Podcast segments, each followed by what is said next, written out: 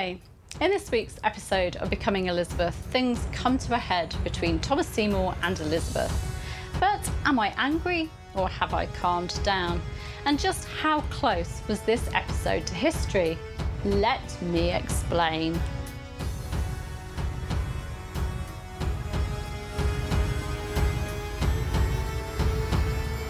Well, this episode, episode three, didn't get me as angry as last week, but I'm still not 100% happy with how the Thomas Seymour and Elizabeth storyline is coming across, how it's playing out.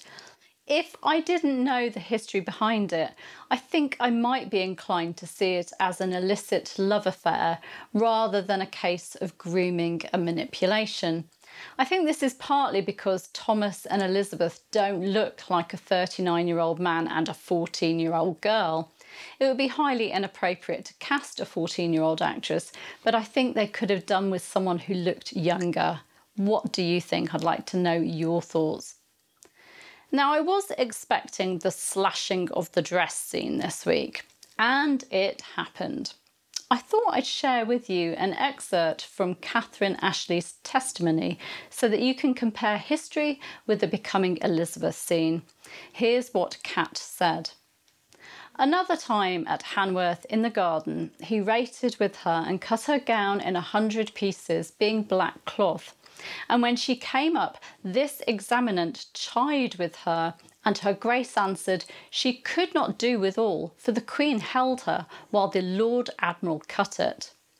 So Cat wasn't an eyewitness. She told Elizabeth off for the state of her dress, and her grace, which is how Elizabeth would have been addressed by those around her, not by princess, explained that her state of undress was not her fault, explaining that her stepmother held her while Thomas Seymour cut it. I'm assuming that rated means berated, and perhaps Seymour was berating the girl for still wearing mourning clothes, but Cat and Jane were not present, and it happened in the gardens, not inside. But I could see where they were going with this scene. Elizabeth's emotions were all over the place. She didn't understand it. Her stepmother was there. Was it all a game? It was confusing and scary to her because she didn't know whether it was a prank. After all, Catherine was egging her husband on. Obviously, we see Catherine's concern, though, on her face at the end of it. Of course, we see Catherine Ashley's horror, and Jane's laughing turn to horror as well. The scene where Seymour is reassuring Elizabeth over the Mary letter incident is fictional. I can also see where they were going with this. While everyone is cross with Elizabeth and she feels angry, upset, scared, and alone, this man she admires, who is charming and good looking, seems to reassure her. He's someone she can turn to, and he doesn't see her as a fool. He says he can see her very, very clearly.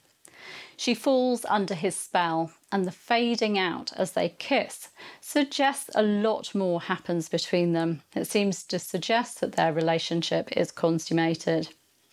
But then Seymour goes from reassuring her to tearing her down. When Elizabeth is angry that Catherine and Seymour use her birthday party, and by the way, I don't believe that birthdays were celebrated in that way in Tudor times, She's angry that they use her birthday party and they're scheming, that it's not about her at all. It's about them, their ambition, their plans, and she complains. And Seymour puts her in her place. He goes from reassuring her the other night that she wasn't a fool to telling her that they wouldn't have to be doing what they were if she hadn't messed up, and he calls her a child. He makes her vulnerable again, and probably desperate pleas. And then he comes into her bedroom drunk and acting vulnerable himself, sharing with her his feelings about his brother, and he brings back their previous intimacy. Although Elizabeth pushes him away and says that she understands things better now, she's falling under his spell again. Just as they are getting intimate, though, Catherine walks in, and that's the end of the relationship. I can see how viewers in the know could see this as Thomas Seymour, the head of the household, the person who rules the roost, carefully grooming this girl. And it is clear that Elizabeth is confused, part scared, part in love. But for me, it's still coming across as a love affair. I mean, I almost see it as two star-crossed lovers who should have been together, desperately trying to grab some moments of intimacy when they can. It's an affair more than clear abuse or grooming. Now, I know these things aren't black and white, and it's only my opinion, but I still have issues with it. We know that Thomas Seymour, the real Thomas Seymour, had his own personal key to Elizabeth's room, and I wish they'd shown that. I don't know, that just seems more predatory to me than what has been shown in the series, but I do get that they're trying to show how grooming can sometimes not be obvious, in fact, quite a lot of the time, not be obvious. But then I found the scene between Catherine and Elizabeth uncomfortable. There's no way of us knowing what happened between the two after Catherine caught Thomas and Elizabeth together. And Catherine did catch them together. Thomas Parry, a member of Elizabeth's household, stated One time the Queen, suspecting the often access of the Admiral to the Lady Elizabeth's Grace, came suddenly upon them where they were all alone he having her in his arms, wherefore the Queen fell out, both with the Lord Admiral and with her grace also. From what Parry says, and you'll notice there he's calling her Lady Elizabeth and her grace, not princess, Catherine was angry with them both. But I'm sure after her initial shock and anger, she would have had some compassion and understanding for Elizabeth's situation. And I can't imagine her bringing up Anne Boleyn, even in extreme anger. Interestingly, the description used by Catherine of Seymour when she says, I married a man of little wit or judgment, are very close to the words that, according to legend, Elizabeth said, is said to have uttered on the day that Seymour was executed. Elizabeth said, This day died a man of much wit and very little judgment. Obviously, Elizabeth gives him some wit there. And of course, when Catherine says that she's been blind to Elizabeth but can see her now, and Elizabeth says, I'm the same as always, that foreshadows the motto used by Elizabeth as Queen, Semper Eadem, always the same. I'm not sure that the real Elizabeth would have denied everything, Catherine was a mother and friend to her, and I think she would have been honest with her about what had been happening, and she would have been backed up by members of her household. Just as Catherine sends Elizabeth away in the show, the real Catherine Parr arranged for Elizabeth to stay in Cheshunt with Sir Anthony Denny and his wife Joan. Joan was the sister of Catherine Ashley, and Catherine and Elizabeth did part amicably. In the episode, we saw Elizabeth hurt at being sent away, her upset and shock as she sees that Seymour has chosen Catherine and that he's not going to do anything to stop it or help her. We see her thinking about the intimate moments they've had, her confusion and her heartbreak. But we also see Seymour looking sad. I've always thought of him as just using her and not having any real feelings for her. But what do you think? As I've mentioned before, Elizabeth then had an awful summer of illness with the Dennies.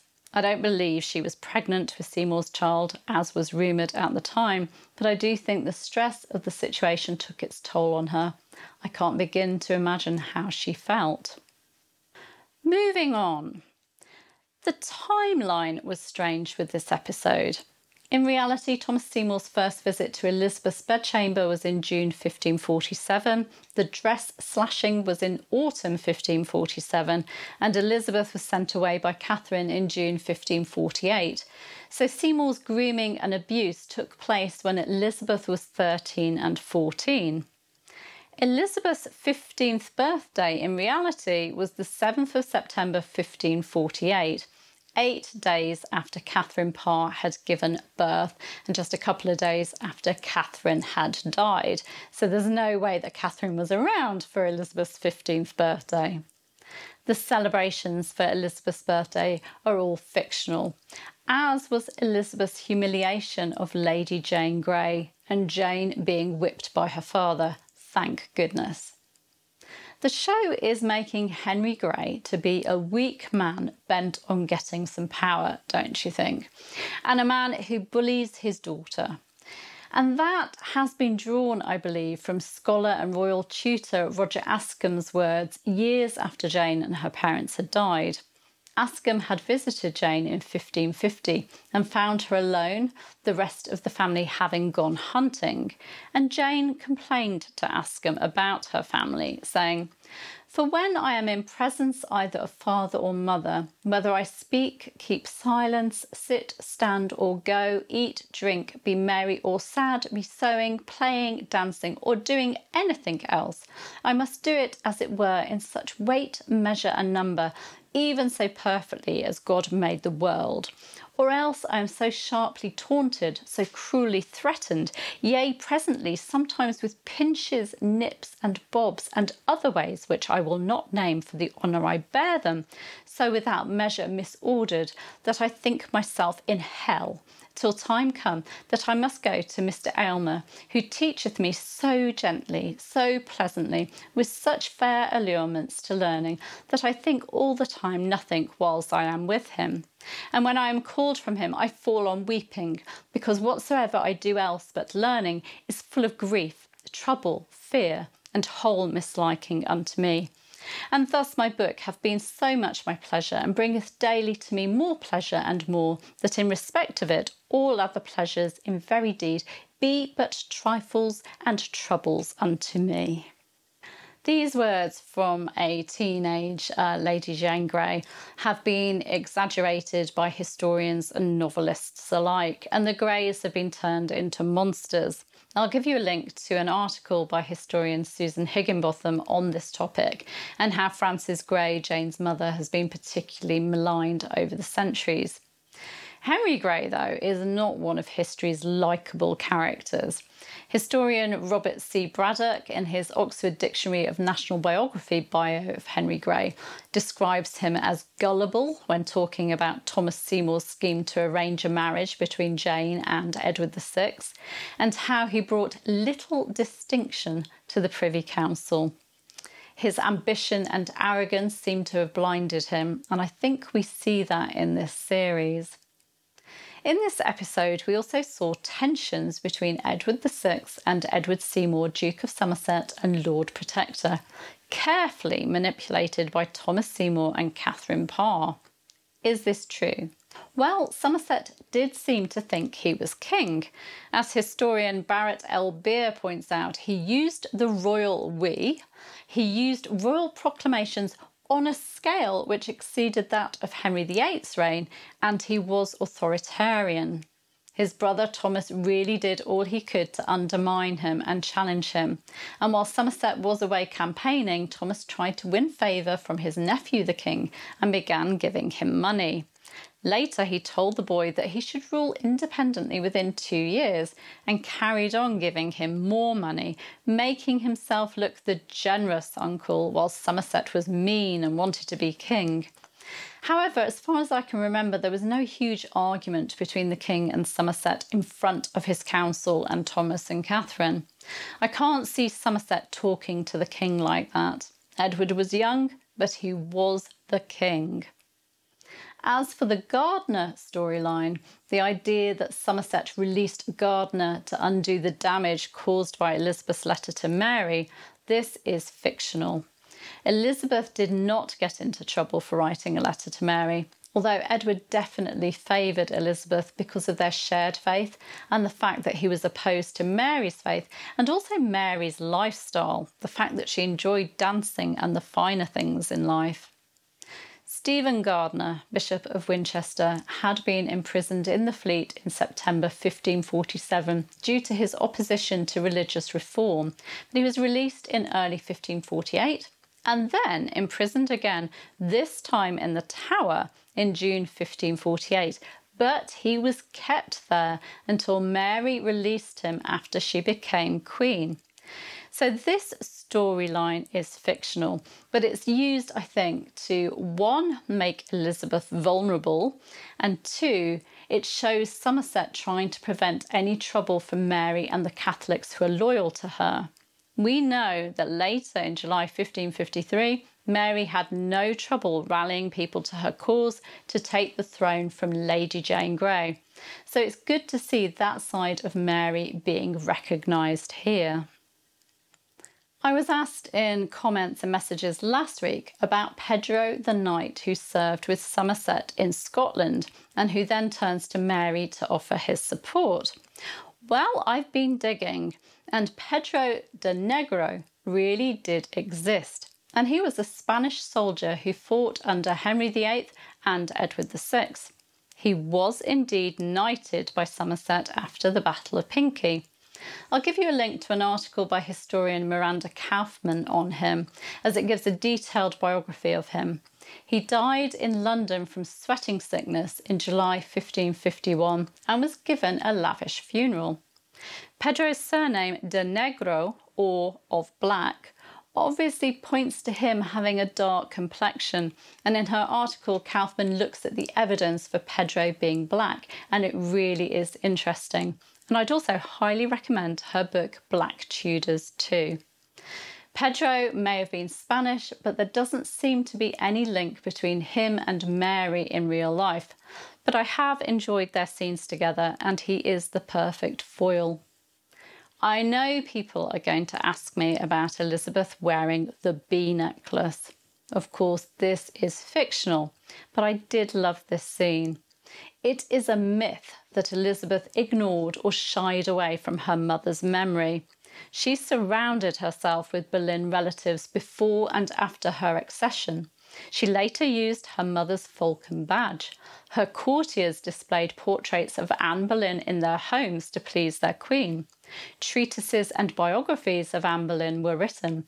And as historian Lauren Mackay points out, on a visit to Norwich Cathedral in 1578, Elizabeth I requested that her throne be turned so that it faced the Boleyn Chapel. Elizabeth clearly loved her mother and was proud to be half Boleyn. That scene gladdened my heart. Finally, I want to talk about Catherine Parr's reaction to her pregnancy. In this episode, we see her shock and upset at news of her pregnancy, it's not convenient. She has so many things to do. And then she declares it a death sentence for her and the child. She really does seem shell shocked. Now, I'm sure her pregnancy was a shock to Catherine, with it being her first, well, that we know about, in four marriages. But in reality, the real Catherine said it was a gift and a jewel from God. She was happy. I'm sure I've missed lots out, so do ask me questions and I'd love to hear what you think as well. Despite my misgivings and my frustration over the Elizabeth and Seymour storyline, I am enjoying the series. It's clear that Anya Reiss has done her research, and I like the way she foreshadows future events. I also think the fictional elements have been woven into the real history quite seamlessly. Please do share your thoughts about the series and about the history that has served as inspiration. Thank you for joining me and do comment. Take care. Bye bye.